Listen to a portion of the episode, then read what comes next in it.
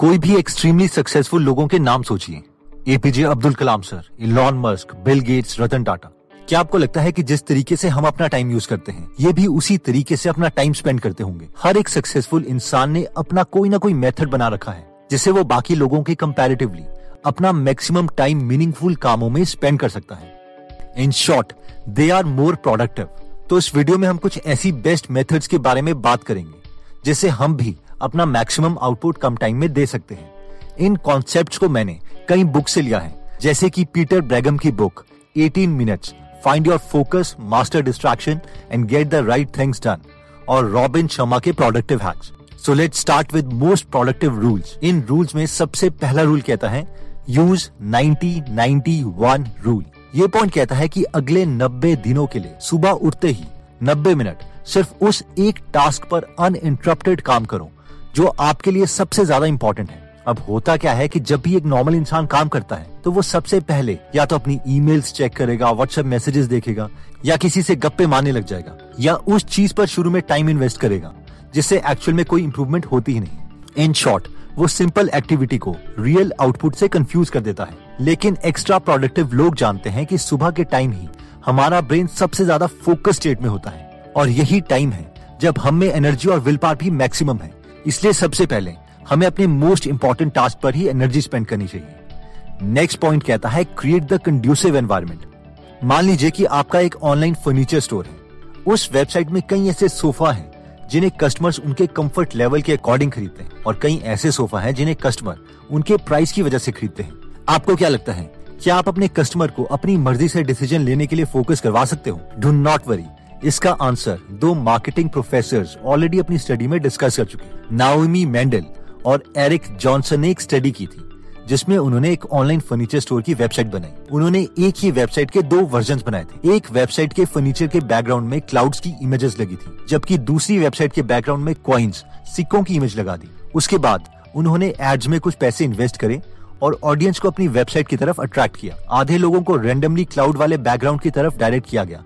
और बाकी आधे लोगों को कॉइन वाले बैकग्राउंड की तरफ़ अट्रैक्ट किया गया। इन दोनों वेब पेज में बैकग्राउंड के अलावा बाकी सब चीज़ें एग्जैक्टली सेम थी।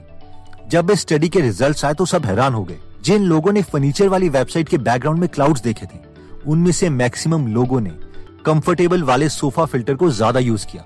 यानी वो कंफर्टेबल सोफा खरीदना चाहते थे। जबकि जिन लोगों ने क्वाइंस वाले बैकग्राउंड वेब पेजेस को देखा था, उनमें से मैक्सिमम लोगों ने प्राइस वाले फ़िल्टर को सर्च किया। यानी उनका फोकस सोफा के प्राइस की तरफ़ था। और जब बाद में इन सब लोगों से पूछा गया कि क्या उनकी डिसीज़न मेकिंग बैकग्राउंड से चेंज हुई थी तो उस पर लोगों ने कहा, नहीं, हमें तो ये भी याद नहीं है कि बैकग्राउंड में लगा क्या था। इन शॉर्ट एनवायरमेंट चेंज करने से हमारी डिसीज़न मेकिंग चेंज हो जाती है। और ये सब सब कॉन्शियसली होता है। यानी हमें मालूम ही नहीं चलता। इस कॉन्सेप्ट को मोस्ट प्रोडक्टिव लोग कॉन्शियसली जानते हैं। इसके लिए वो अपने आसपास ऐसा इन्वायरमेंट बना लेते हैं, जिसकी वजह से उनका इन्वायरमेंट ही उन्हें उनकी गोल की तरफ़ मूव करवाने लग जाए। जस्ट इमेजिन कीजिए कि आप एक जगह स्टडी कर रहे हैं, जहाँ लोग लड़ रहे हैं, बहुत आवाज़ें आ रही हैं। दूसरी जगह है जहाँ लाइब्रेरी में सब टॉपर्स पढ़ रहे हैं। वो आपके फ्रेंड्स हैं, जो फ्री टाइम में भी आपसे वही बातें करते हैं कि कैसे आप इम्प्रूव कर सकते हो। तो आपको क्या लगता है, किस एनवायरमेंट में आप अच्छा परफॉर्म करोगे?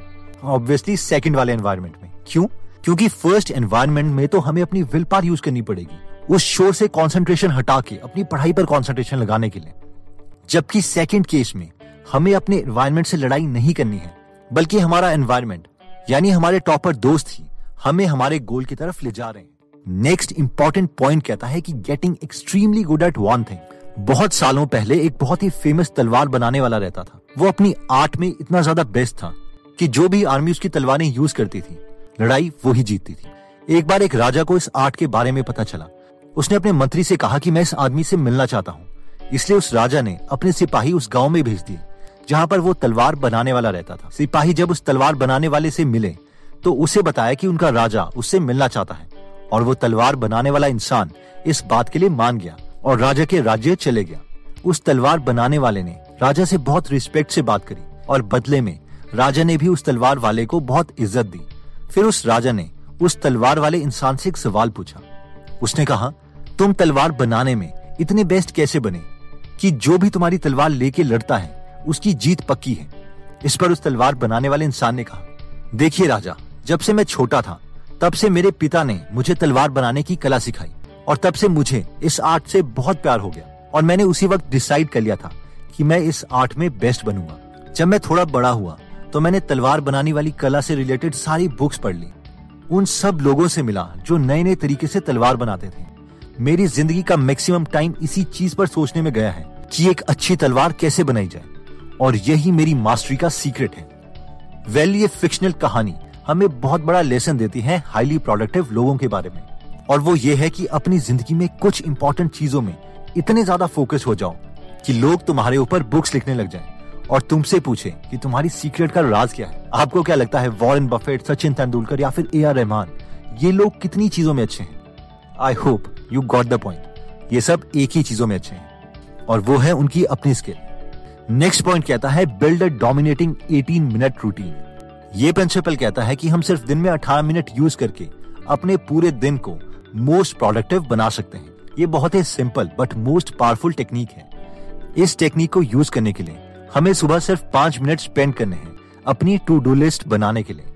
और इस टू डू लिस्ट में सबसे ऊपर हमें वो टास्क लिखने हैं जो हमारी लाइफ को एक्चुअल में आगे मूव करेंगे। उसके बाद हमें हर एक आर एक अलार्म रखना है अगले आठ घंटे के लिए। क्योंकि हम मान के चल रहे हैं कि हम एक दिन में एट आवर्स तक काम करेंगे। जब जब ये अलार्म बजेगा, हमें खुद से सिंपली पूछना है कि क्या हमारा लास्ट आवर प्रोडक्टिव था कि नहीं। अगर नहीं था तो हमें खुद से बस ये पूछना है कि मैं नेक्स्ट आवर इससे अच्छा परफॉर्म कैसे कर सकता हूँ? और दिन के लास्ट में दोबारा से पाँच मिनट देने हैं और खुद से पूछना है कि मैंने दिन में कितना काम किया?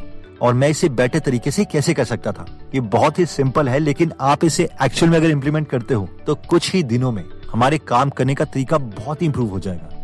नेक्स्ट पॉइंट कहता है कि where do you want to land यानी आप पहुँचना कहाँ चाहते हैं? हम से मैक्सिमम लोग अपने मैथ्स टीचर को पसंद नहीं करते होंगे। और इसकी एक वजह यह हो सकती है कि मैथ्स में हम फेल हो गए थे और शायद डिग्री भी नहीं ले पाए। बहुत सारे लोग इन्हीं चीज़ों में फंस जाते हैं, क्योंकि हम बाहर के फैक्टर्स को हमारी एक्चुअल सिचुएशन को अफेक्ट करने देते हैं। अगर हम अपने डिसीज़न के बारे में बात करें तो हमें लगता है कि हमारी लाइफ का कंट्रोल हमारे हाथ में पर हम गलत हैं।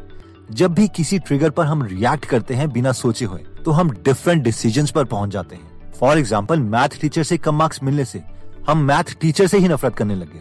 अरे, इसके लिए हमें अपना फोकस चेंज करना था। फॉर एग्ज़ाम्पल अगर हम दोबारा से मैथ टीचर का एग्ज़ाम्पल लें तो हमें अपने मैथ की स्किल्स को इम्प्रूव करने पर फोकस करना था। ना कि इस बात पर कि हमारी मैथ्स टीचर ने हमें कम मार्क्स दिए हैं। अगर हम अपने माइंड को स्लो करके इन चीज़ों के बारे में सोचते हैं और अपनी सिचुएशन का करेक्ट रीजन ढूंढते हैं, तभी हम वहाँ पहुँच पाएँगे जहाँ पर हम पहुँचना चाहते हैं।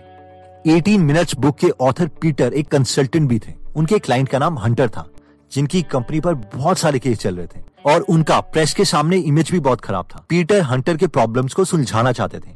एक दिन हंटर ने पीटर से कहा कि हंटर को ऐसा नहीं लगता कि पीटर उनकी प्रॉब्लम्स को सॉल्व कर पाएँगे। क्योंकि उनसे पहले भी हंटर ने बहुत से क्लाइंट्स को हायर किया था और पीटर के जाने के बाद भी वो बहुत से क्लाइंट्स हायर करते रहेंगे। ये बात सुनकर पीटर को बहुत बुरा लगा और हंटर के ऑफ़िस से निकलने के बाद उन्होंने फ़ौरन अपने अंकल को कॉल किया और अंकल से कहा कि वे हंटर को पसंद नहीं करते। इसलिए वो उनकी कंपनी के साथ काम नहीं करना चाहते। अंकल इस बात को सुनकर हंसे और पीटर को एक इम्पोर्टेंट लेसन सिखाया। उन्होंने कहा कि ये ज़रूरी नहीं है कि हम जिसके साथ बिज़नेस करते हैं, वो हमें पसंद आए। हमें तो बस अपने बिज़नेस या काम पर ध्यान देना है। इसलिए पीटर ने डिसाइड किया कि वे हंटर के लिए काम करेंगे। और वहाँ उन्होंने काफ़ी सालों तक काम भी किया। एक दिन पीटर हंटर के ऑफ़िस गए और वहाँ शेल्फ में अपनी लिखी हुई बुक देखी। पीटर ने पूछा कि क्या हंटर ने उनकी बुक्स पढ़ी हैं? और हंटर ने जवाब दिया हाँ मैंने तुम्हारी बुक्स पढ़ी हैं, और मुझे तुम्हारी बुक्स बहुत अच्छी लगती है। और उस बातों के बाद पीटर के मन में हंटर के लिए बहुत पॉजिटिव फीलिंग्स आई, और वो उन्हें पसंद करने लगे अब अगर स्टोरी में हम देखें कि अगर पीटर हंटर के साथ अपने रिएक्शन की वजह से काम नहीं करते तो उनसे एक इंपॉर्टेंट वैल्यूएबल क्लाइंट छूट जाता। इसलिए उन्होंने अपने रिएक्शन पर फोकस नहीं किया, बल्कि उस चीज़ पर फोकस किया, जो उन्हें करना चाहिए था। तो दोस्तों, इस वीडियो में हमने टोटल पाँच रूल्स देखे प्रोडक्टिविटी पर। जिसमें हमने सबसे पहला रूल देखा था 1991 रूल जो कहता है कि नेक्स्ट 90 डेज़ के लिए सबसे पहले 90 मिनट्स अपने उस काम को दो, जो हमें अपने गोल में बेस्ट बना सके। नेक्स्ट पॉइंट में हमने देखा था कि क्रिएट द कंड्यूसिव एनवायरमेंट यानी अपने आसपास ऐसा एनवायरमेंट क्रिएट करो, जो हमें हमारे गोल की तरफ़ ले जाए, ना कि ऐसा एनवायरमेंट जिससे हमें लड़के काम करना पड़े अपने गोल तक पहुँचने के लिए। नेक्स्ट पॉइंट में हमने देखा था कि getting extremely good at one thing ये पॉइंट कहता है कि मोस्ट सक्सेसफुल लोग एक चीज़ में बेस्ट होते हैं, क्योंकि अगर हम उनकी लाइफ देखें तो उसी फ़ील्ड में उन्होंने अपनी लाइफ का मैक्सिमम टाइम दिया होता है। इस पॉइंट में हमने तलवार बनाने वाले इंसान की फेबल देखी थी। नेक्स्ट पॉइंट कहता है कि build a dominating 18 minute routine, यानी दिन के शुरू के पाँच मिनट, सबसे पहले अपनी टू डू लिस्ट बनाने में दो। ऐसी टू डू लिस्ट जो एक्चुअल में हमें हमारे गोल की तरफ़ पहुँचाए। उसके बाद अगर हमने आठ आवर्स तक काम करना है तो हर आर के बाद एक मिनट हमें अपने पिछले आर को एनालाइज करने में स्पेंड करना पड़ेगा कि हमने उस आर में क्या किया था और उससे बेटर हम कैसे कर सकते हैं। उसके बाद दिन के एंड में पाँच मिनट और स्पेंड करें और पूरा दिन एनालाइज करें कि हमने पूरे दिन में किया क्या किया और उसे बेटर किस तरीके से बनाया जा सकता था। और फाइनली नेक्स्ट पॉइंट में हमने देखा था where do you want to land यानी आपको कहाँ पहुँचना है। इस पॉइंट में हमने देखा था कि हमें सबसे पहले तो ये पता होना चाहिए कि हमें पहुँचना कहाँ है और उसी के अकॉर्डिंग डिसीज़न लेने चाहिए। ना कि हमारी डिसीज़न मेकिंग हमारे रिएक्शन पर बेस्ड होनी चाहिए। इसमें हमने पीटर की स्टोरी देखी थी कि हंटर को पसंद ना करने के बावजूद उन्होंने उसके साथ बिज़नेस स्टार्ट किया और फाइनली पीटर हंटर को पसंद भी करने लग गए। और इसकी वजह से उन्हें एक बहुत ही वैल्यूबल क्लाइंट मिला, जिसके साथ उन्होंने सालों तक बिज़नेस किया।